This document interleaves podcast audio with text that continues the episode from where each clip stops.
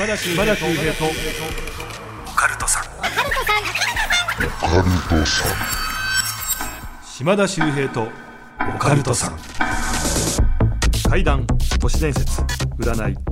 さまざまなオカルトジャンルの専門家をゲストにお招きしディープなお話を伺っていく島田秀平とオカルトさん第67回の配信ですゲスト前回に引き続き七不思議のお二人です。お願いします。よろしくお願いします。七不思議の吉田桃です。お若みのぶです。お願いします。ちょっとまずね番組で届いてます。メールこれはい。不思議なんですよ、なんだろうなってことなんでちょっとねあのお話ねお二人にも聞いていただきたいと思うんですが、ラジオネームゆいさんというね、えーまあ非常に若い20代の女性の方から送っていただきました、ありがとうございます、ありがとうございます。えータイトルがおじさんの夢なんですけども、えーおじからですね興味深い話を聞いたのでメールを送らせていただきましたってことなんです。私のおじ霊感がある人なんです。たまに怖い話などを聞かせてもらっていました。え最近は実家に帰る時に会ったら話すくらいだったんですが今日突然そのおじから電話がかかってきたんです、うん。すごいほやほやな話なんですよ、うん。そうなんですね。なるほど。ね、わざわざ電話かかってきたんですおじさんから、はいはいはい。えおじによると夜寝ていたら巨人に襲われるという夢を見て起きたんだそうですうんなんだこの夢って起きたんですね、うんでその時枕元で105 537 256もしくは105、537、256と3桁の数字を言う女の声が聞こえたそうなんです。怖っ。気になりますよね。はい。えおじは怖かったそうなんですがとりあえずなんだろうなと思い枕元を見てみるとスマホからどうやらその音が聞こえていると。はで見るとですねそのスマホからは3桁の数字を言う女の声とともに？画面を見ると、うん画面には見たことがない廃墟の動画が流れていたそうなんです。でそこに女の人は映ってないんですよ。はいただ廃墟の動画が流れてて、なんだこの廃墟と思ったらそこから女性の声で105、537、256めちゃくちゃ怖いじゃないですかこれ。おおじはなんか変な動画流れてるなと思いながらとりあえずその動画を消しでその後寝たそうなんです、うん。朝起きあの動画何だったんだろうなと思い携帯を見たそうなんですが YouTube の履歴はもちろんどこの履歴やタブにも残っていなかったんです、ええ。でこの体験をした後、えー自分がホラー好きなので何か知っていないかと電話をかけてきたんだそうですさすがにこういった話聞いたことがなく何かつながるようなものがあればお聞きしたいと思い、まあ、メールさせていただきましたという。これはすごいですね。これ105-537-256って何なんですかね？なんとなく思ったんですけど、緯度とか経度とかそうそうそうね。なんかね。でその廃墟の場所をの場所をね表指してんじゃないかっていう。うん。もうさすがですねさっきあのうちの、まあ、放送作家さんはですね、はいナンバーズの宝くじの番号じゃないですか 買ってみたらでも当たったらあれですけまあどね。ねお金が欲しいんですよね。ホホラーのじゃないとそういう方に行くんじゃないですか？ね。は普段ね、あのアイドルの番組もやってますなるほど。い。やっぱハッピーな方バラエティね。ハッピーな方に考えちゃいます。そうでしょう、ね、アイドルとねラジオやってる時にね、はい。こんなホラーみたいな脳で言ったらダメですよ。もう嫌われちゃいますダメですよそれは。宝くじなんじゃないのってやっぱ明るいねぐらいえ本当ですか？って言ってポップな感じ。で面白いですねこの話、うん。すごく珍しいお話だと思いますあアナグラム的なとこないですかね？この数字をこう入れ替えて何かになるとかこうあ当て字になってるとかそうねなんかありそうですけどね。ポケベルじゃないけどねうん。何か文字を当てはめると言葉になるとか。ああなるほどね、でもなんだろうな。うん、でも105-537-256なんでなんかここ区切ってんのもね意味合いそうなんですよ。よう256んでなんでその瞬間で巨人に襲われる夢を見て起きた。で枕元でそんな数字を言う女性の声が聞こえる、うん。スマホには廃墟の、えー動画謎の動画が流れてる。うん。でもちろんそんなものは残ってなかったっていうねこれは面白い話ですよね。面白いですよね。気になるな。気になりますよね。ちょっとゆいさんねあのまあその後ね何かあったとかね。はい。はい。はい。ちょっとぜひねちょっと続報を教えていただきたいですね。めちゃくちゃ面白かったです。面白いですね。はい、ありがとうございました。また皆さんもね、他にもこういう情報ありましたら送っていただければと思います。というわけで、えー今回はですね、七不思議のお二人と一緒に番組やっていきたいと思います。怪談都市伝説をこの後披露していただきます。最後までよろしくお願いいたします。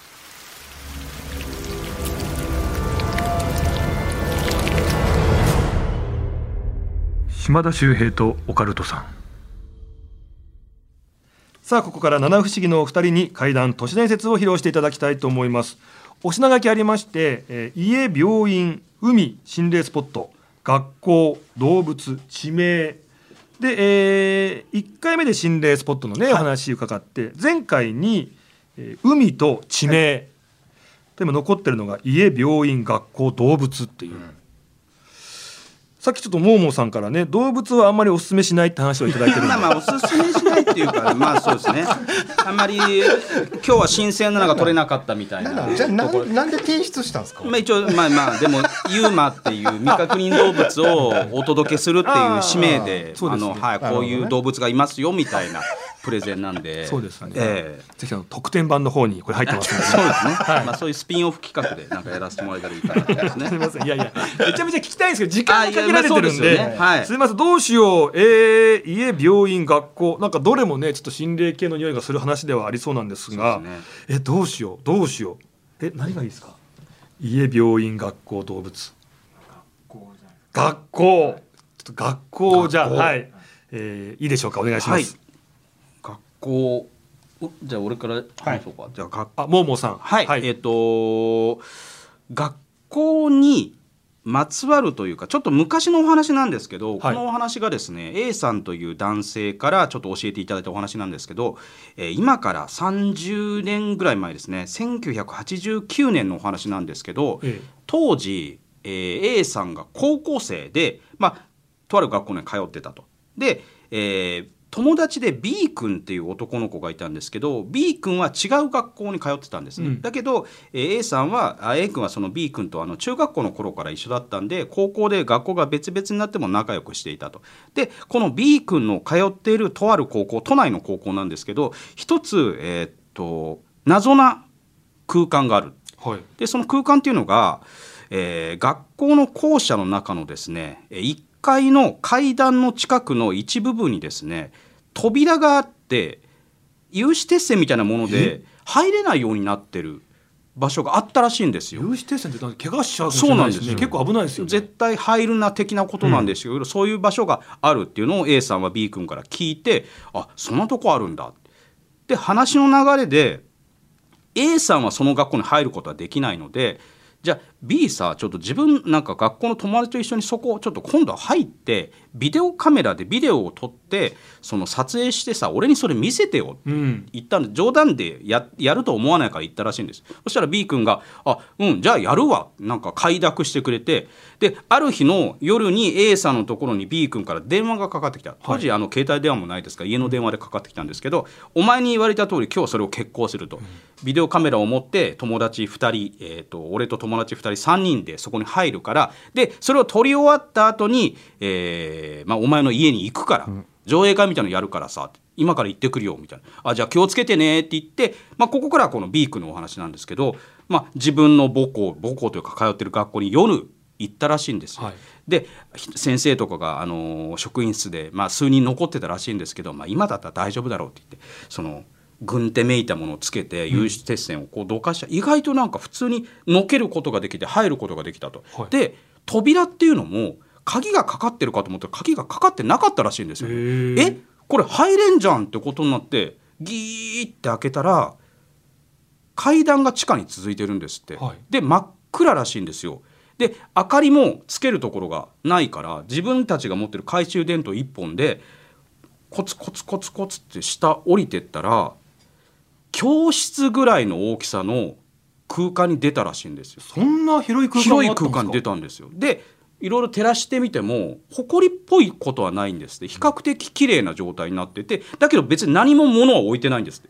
ただだらっ広い空間教室ぐらいの空間があるってなって。なんだこれおかしいなってなって。調べていくうちに部屋の奥にまた扉が見つかったんですって、あれまた扉あるなって。開けてみたらまた階段が続いてると、あれこれ地下2階かみたいな。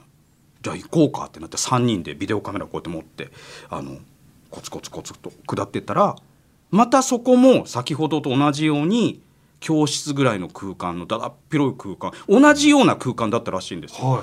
あれ地下2階も同じような感じで変わってるなんだここ何に使う部屋なんだって思っててでまた部屋を隅々まで調べていったらまた端っこに扉が一つある。へえ開けたらまた下り階段なんですって、うん大丈夫かこれってなってなんか戻れなくなった瞬間大丈夫かなみたいな。怖いですよね。懐中電灯1本しかないんでとりあえずすごい暗いらしいんですけどじゃあもういいやここまで来たらとりあえず行こうぜってなってコツコツコツって降りてって地下3階に着いた。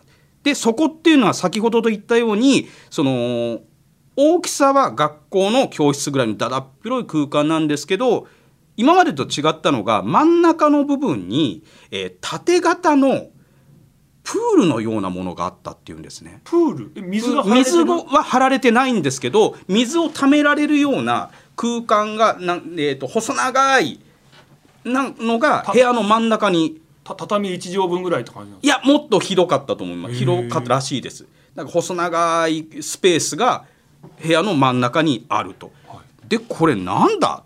って言ってたらビデオカメラを回していた B 君のおと友達の一人が急に「あダメだ日本兵が見える日本兵が見える日本兵が見える」って言い出して「お前大丈夫か?」って言ってもうなんか上ごとように日本兵が見えるを繰り返してまあ泡吹いて倒れちゃったんですよこれバタンってなっちゃって。おこれどうするってなってその B 君ともう一人の友達でパンとかはたいたりして「お前しっかりしろ」って言ってるけど上ごとように日本兵が見えるを繰り返すと。で状況下でパニックになってしまってなんとかこいつをとりあえず地上に連れて行こうっていうところでもう抱きかかえるようにして、まあ、地下3階から先ほど自分たちが入ってきたその鉄線で、えー施錠されていたところに戻ってきてだけどそこでもまだ上ごとのように日本兵が日本兵がって言ってるからもう仕方なく先生を呼んだんですって、はい。先生のところに行って「すいません」って言ってあの「これこれこういうことをしてしまって」って言って。バカ野郎みたいなものすごく怒られたらしいんですけどその上ごとのようにつぶやいてた、えー子は意識を普通に取り戻してはい。事なきを得たんですけど、はいはい後日、えー B さんがですね学校に呼び出されて、えーで先生に言われたことっていうのが、あのーあそこに入ったこともものすごく怒られたらしいんですけどその B さんのごご両親とかも呼ばれて怒られたらしいんですけど、ええあそこで見たことあそこにあったもの絶対に言わないでください。えー？口止めをされたんですって。はいで撮っていたビデオっていうのも没収されて、まあ、8ミリのビデオで撮って当時1989年ですからデータみたいなものも要は没収されてしまった、はい。でそういう固く観光令のようなものが敷かれてしまったっていう、これはただこれだけのお話なんですけれども、でこれを A さんっていうのが、えー、と B 君からそのお話を聞いて、えー、と後日いろいろえー調べたりしたらしいんですけどあのこの学校のある場所っていうのがですね、まあ、今もその学校現存するんですけれどそのあそこの地下空間にあった場所っていうのが太平洋戦争とかで使った例えば、えー人たちのシェルターみたいなものだったと、だったとするんだったら隠す必要はないないですよね。んですよね。はい。こういう戦争があって痛ましいことがあった。逆に歴史的資料として学校的にはこの生徒に見せたりする方が歴史的な教育にもなるんじゃないかってこれなぜ隠そうとするんだろうって考えた時にその学校の、えーある場所のですね、えー、ほど近くに、まあ、とある警察署があったりとかですねえーその一帯の場所っていうのが都市伝説でよく言われることだと思うんですけど例えば政治的に重要な人とかがですね東京に有事があった際にえー地下シェルターなどに、えー隠れたりとかですね、えー東京の地下鉄にはそういう人たちが乗る、えーいわゆるホームがあったり、はいはいはい。そういう電車が走ったりするっていう都市伝説があると思うんですけど、ええ。そういう場所に本当に近いところにその学校というのが立地していると。はい、でこれ学校名とか、えーっとでその学なんていうんですかね。そこの部屋に通じてるであろう謎の引き込み線とか地下鉄の中でもこれどこに通ってんだろうみたいな線が、えーと、都市伝説的にもよく言われると思うんですけどここの駅のここの部分をチェックすると本当に怪しい線が線というか引き込み線が見えるのでチェックしてくだしてみてくださいみたいなことも僕ちょっと言われてですね、はい、実際その部分とかもちょっと見に行ったんですけど、はい、何え何々線の何駅から何駅の間のここの区間でちょっとだけ見える場所っていうところなんですけど実際にこれが本当にあれ？これなんだろうっていうところがあるんですよ。地下鉄で走ってるんだけども、うん。はい、謎のあれ？電車はこっち走るけどもう一個道ない？あれどこにつながるの？みたいなことですよね。そうなんですよ。そこの部分っていうのを実際に僕も自分で電車に乗って見てですね、えー、でその。えーと、この学校今もその学校確かに先ほど言いました現存してるんですけどその扉自体はもう塗り固められてるらしいんですその扉があったこと自体がなかったことに、まあ、なってるんですけどだからその学校とか場所によっては今もそういうふうに隠されてる。えその学校ってその戦時中から建ってた建物なんですか？すごく古いものすごく歴史のある古い学校なんですよ、ね、やっぱり日本兵ってことであるんであれば、はい、まあ今も要人が何か有事の際に避難する、はい、その謎の都市伝説で言われている地下鉄の謎のこう通路からここに隠れる可能性もあるし、はい、もしかすると戦時中に実際にそこに隠れていた要人もいたかもしれない。知れないんですよ。でこれっていうのが3階で止まってるんでその後はやっぱその3階に地下3階にたどり着いた時に日本兵が日本兵がってなってしまってこの友達を上に上げるしかなかったんで実際3階っていうのがそんなに調べられてないんですよね、うん、だからもしかしたらもっと地下に続いていたかもしれない。ね、とか考えるとより想像も広がってくるのかなっていう話です、ね、謎のプールも気になりますし、ね、そうなんですよ。だから何に使うものだったんだろうか。でも目的がなくそんなものを作るとも思えない、うんらしくてでその先生の言ったもう本当にこれだけはなかったことにしてくれっていうでも先生はきっと知ってるんだなみたいな。面白いなちょっと思いましたね。あのなんなんですね都市伝説で言われてるね、あのー、国会議事堂の地下と、はい、どこどこがつながってるんだとかね、えー、でそれが浅草のあのお寺にこう出てこれるんだとかね、はい、なんかありましたよね。ありますね。だからその学校の地下も、えっ、ー、と、向こう岸にある警察署の地下でつながってるんじゃないかって、推測がちょっと成り立ったりするかなっていう。う距離関係的にですね。はい。まあ、まあもちろんね、はい、本当に何かあった時に、そういう方たちが避難できるためのものはあった方がいいじゃないですか。普通に考えたらね、はい、あるのかもしれないですけど、まあまあ僕らやっぱそれ知られちゃまずいってことなんでまあまあそうなんでしょうね。だからそういうのをなんかこれが本当にそうかっていうのはもうどどういうものかっていうのは真実はわからないですけど。ただ一個言えるのがそんな観光令敷くぐらいね、うん、もう大事なものだったら入り口そんな簡単に入れるようにしないといてって思いますよね。だからそこの時期っていうのが例えばそこを拡張するとかで、えー、入れるようにして例えば施錠のし忘れがあったとか本当幸運なタイミングで入れたんじゃないかってことをお話もらった方はおっしゃってたんですけどね。でも実際体験されてるそうですね方がいるわけですからね。はい、いや面白い話ですね。で学校にまつわる感じでありがとうございます。どうしようじゃあ次短めなんですけど学校行っちゃっていいですか？学校あるんですか？ありますあります。僕全部あります。一応全部あるんですか？すごい。じゃあ学校短めの行きますね。いいあのー、僕中学の卒アルのクラス写真あるじゃないですか。はい、あのクラス写真撮り直してんですよ。え？二回。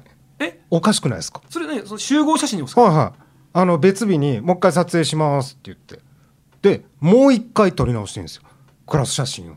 結局3回目で OK もらってんですね。でそのまんま大人になってからその同級生と僕飲んでた時にねその同級生の一人が「そういえばさ」って「お前のクラスの卒アルあれ問い直しになってたの覚えてる?」って言われたんです。はいはい覚えてるよ」っつって「あったな」っつってであの原因俺分かったんだよって言うんです、はい、そいつが。でどうやらその PTA のあのー、まあ PTA やってたお母さんがあの知り合いでいたらしくてその PTA の中からこう伝わってきた情報らしいんですけどどうやらその僕のクラスの一人顔の前に周りにね黒い渦が巻いてたらしいんですよ、写真で、うん。しかも2回連続。2回だから多分はい。1回目そんなのがあったから2回目相当気をつけてるはずはいですよね、レンズとかも変えてるはずなのにカメラも新しくしてるはずなのに黒い渦が巻いてたんですって。それが原因らしいんだけどその原因お前なんだよって言われたんです。僕だったんです。ノブさん？はい。えなんすかそれ？僕がこう写真でこう写ってたら僕の顔の周りに黒い渦がブワーって巻いてたのが原因で撮り直しだったらしいんですね。これ。出せないと。はい、で僕心当たりがあって。はい。1回目撮り直しになった時にたまたまっすよ。うちの父親って霊感がものすごく強いんですけどクラス写真撮り直しになったんやっていう話をしたんですね。そしたら親父が「ああそうか」って言っててなんか僕の方ずっと見てたのが記憶にあるんです。で2回目撮り直しになった時もたまたまね親父と話する流れで「また撮り直しになったんや」って言った時に「ああそうかそうか」っつって「これ持っていけ」って言って数珠渡されたんですよ。はい。でその数珠っていうのがどうやら僕の家系僕の多分ひいばあさんあたりからこう代で伝わってきてる数珠らしくてその数珠を持って僕その撮影行ってんですよ。なんかこうお守り代わりそしたら OK もらってるんでうん。その数珠がなかったら多分ずっと取り直しになってたんかなとかこういろいろと考えられるんですけどあの黒い渦は何やったんやろうなっていうお話です。なんでこんなことあるんだろうっていうことありますよね。気持ち悪いですね。そうなんですよね。誰だっけなあのそれこそ卒業式に卒業アルバムもらったんですって中学か高校か分かりませんけど、はい。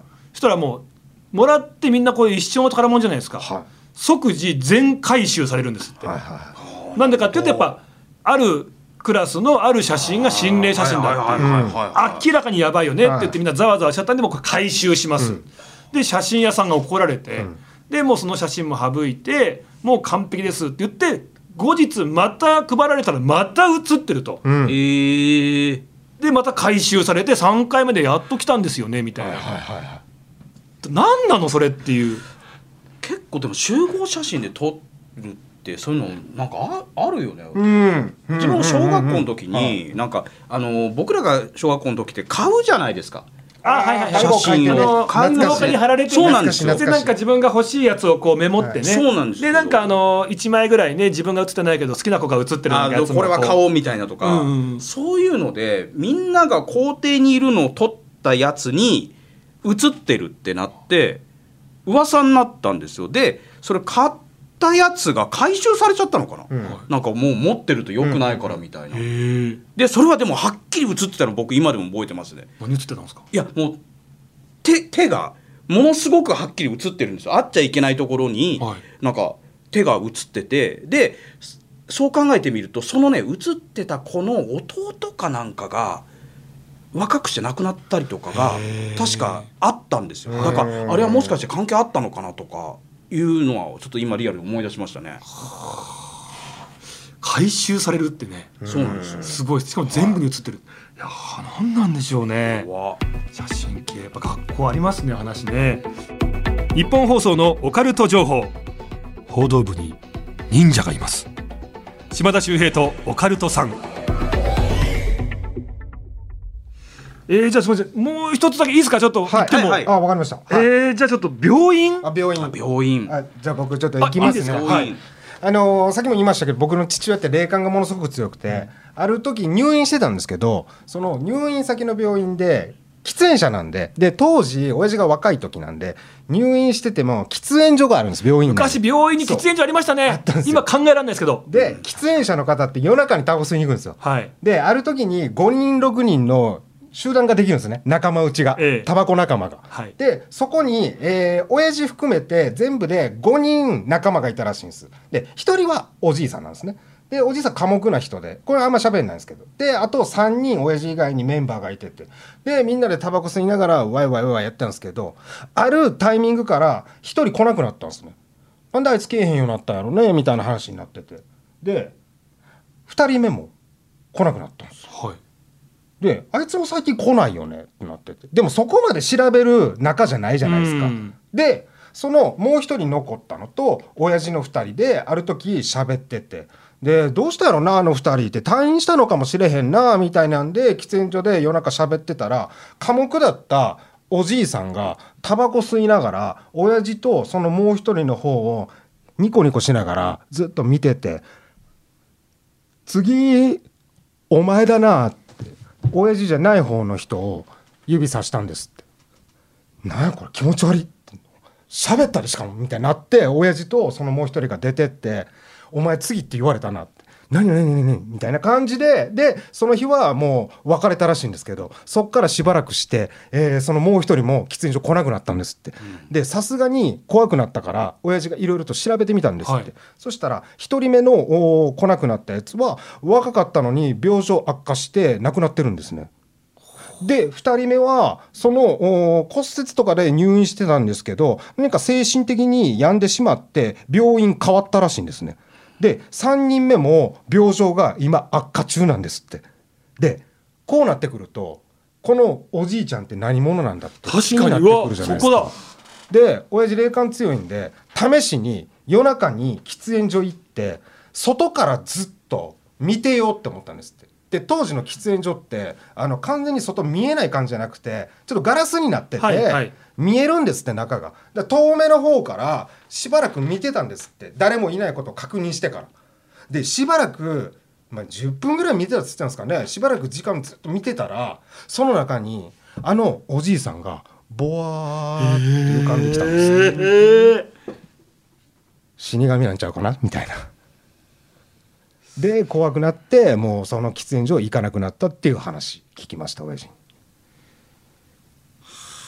やっぱりそういう意味でも禁煙した方がいいんですね。もうそういうとこつながってくるんですねいやいや喫煙者を 咎めるための話ではないよね おじいさんの話じゃないんですよ。やでもなんか、はいなんでもう喫煙してる人だってやっぱそこにいてってことはやっぱり喫煙タバコ吸いに来る人をどんどんこう呼び込んでいくっていうことだ何なとんですかね？いや分かんないんですよ。それが死神なんか分かんないですよ。親父もまあ適当に言ってましたけど、あの姿が見えなくなることは実際問題病院からしたらさ、まあ、退院とかしたんじゃないかなっていう可能性もあるかなと思って聞いてたけど、はなんかね次お前だなって言われてそれがなんだろう病状が悪化するっていうのそはおかしいもんね。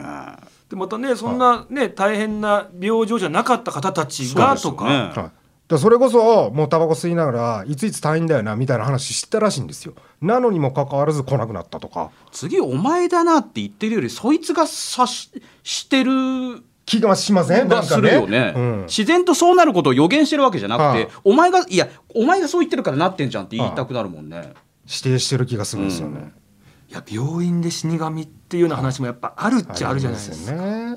ですよねあのよくあるあるで、はい。なんかそのまあ入院されてる方がは「あれ今日あの男の子いないの？いはい。あれ昨日いたあの男の子今日来ないの？可愛かったのにね、え誰のこと言ってんの?」みたいな。はなんかそのなんかこうその後すぐ亡くなってしまう方が謎の小さな男の子を見たっていうふうに言うと亡くなってしまうっていうのが結構あるあるだってことをうん看護師さんたちに聞いたことがあって。そしたら死神って小さな男の子の姿格好してんのかなとかね思うこともありましたね。なんか黒い船とかね。あ黒い船の話はよく構ね聞きますよねあるんですよ。船船でなんか船が迎えに来るというかね入院してる人の部屋のところに幾ばくもない方のところになんか結構共通してなんか聞くのが3人乗ってるそう3人ね。3人乗ってるなんかちっちゃいふどういう船かちょっと分かんない病室の前に来る。病室のところに来るんですってなんか結構いろんな病院でもある共通してあることらしくて、はい。やーちょっと今回もいろんなお話が、ええ。ありがとうございました。んでもないです。ありがとうございます。えどうでしょうか？3回にわたって出ていただきましたが、はい、はい。ももさんいかがでした、い、やこれは本当にあのー楽油断してたな今な。楽しいっていうね楽しいっていう言葉しか、はいなんか日本語にないのが悔しいですね。たもっとね楽しいの上の言葉を作りたいってぐらいね。あ良かったです今日は。本当はい楽しい人はね具体的に言うんですよ。ふわっとしないでここがあってまず言うんですけどね。長かったし泣くな泣くなあとね本当っていう時って大体本当じゃないよね とても楽しかったです。また読んでください。ありがとうございます。野村さんいかがでしたか、はい、あのーちょっと YouTube の方ですね、皆さん、あの改めてですね、ちょっと登録していただいて、えー、カタカナで七不思議。あのー10万人の喫記念イベントみたいなのを開催決まってるんですよ。あそうなんですね、はい。10万人達成する前に箱先押さえちゃったんですもう抑えてるんです。どこでやるんですか？えーまだその場所はちょっとまだ発表まだなんですけど日にちは10月の29 29日なんですよ、え？土曜日です。はい。今ごめんなさいね、えー今これ今撮ってるのが今日6月の23日現在、はえー七不思議のチャンネル、はい。えーはいこちらがですねチャンネル登録者数は9万3300人です、はいまあ、7000人ぐらい、7000人です、ね、そうですね。はい。ははい。い、であのー公約としては銀の盾をみんなと一緒に写真撮ろうっていう公約をしてあるんです。ただ銀の盾って、はい。あれ申請しないといけないんですよ、はい。そうなんです10万いきましたって言ったら、はいこっちから欲しいですって申請するんですよ、はい。で Google から送られてくるんですよね、はい。あれ申請からどれぐらいかかりますって？えー、僕半年かかったらしいです、そうなんですよ。もうダメじゃん。半年だったら。まあ、でも島田さんはたまたま半年だったのかもしれないじゃないですか、そうか。1か月で来るかもしれないしっていう。なんかはい2か月説もありますし、あそうですか。ん。だからこれでね、はい我々ちょっとその10万人達成しないまんま10月29日を迎えてしまった場合これは恥ずかしいですよえぐいことになるんですよ、えまあ7000人。そうなんですよ。そうです。ねああとあと4か月。えほぼ4か月。でも2か月見るとね8月にはとりあえず達成してないとまずいかなと、なんとか、ええ。えっと今お聞きの方でなんかねまだ登録しないとかあったら、ごよろしくお願いします。お願い。しますお願いします。ああなるほど、はい。これしびれますね、そうなんですよ。展開的にはい。ギヒリヒリしてますよね今はい。ねちょっと緊張してるよろしくお願いしますまあまあ本当皆さん応援していただければと思います。ありがとうございます。さすがでした。3回にわたってねゲスト来てくださいました。七不思議のお二人本当にありがとうございました。ありがとうございました。島田秀平とオカルトさん次回もよろしくお願いいたします。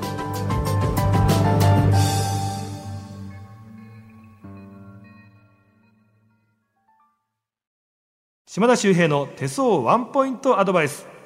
今回ご紹介する線は優しい人にできる気遣いや線ですあの手相ですね。主要3線といってまず上に環状線横線があって真ん中にある横線が頭脳線。そして下に下ってくる生命線とありますが一番上にある横線環状線という線皆さんねご覧いただきたいと思います。小指の下あたりからぐーっとね人差し指の方に上がっていくという横線なんですがこの環状線の先が二股とか三つ股分かれている方。これが気遣いや線という線なんですね、えー思いやりにあふれた優しい人。そんな風に言われています、えー皆さんこの気遣いや線あったでしょうか？島田秀平とオカルトさん。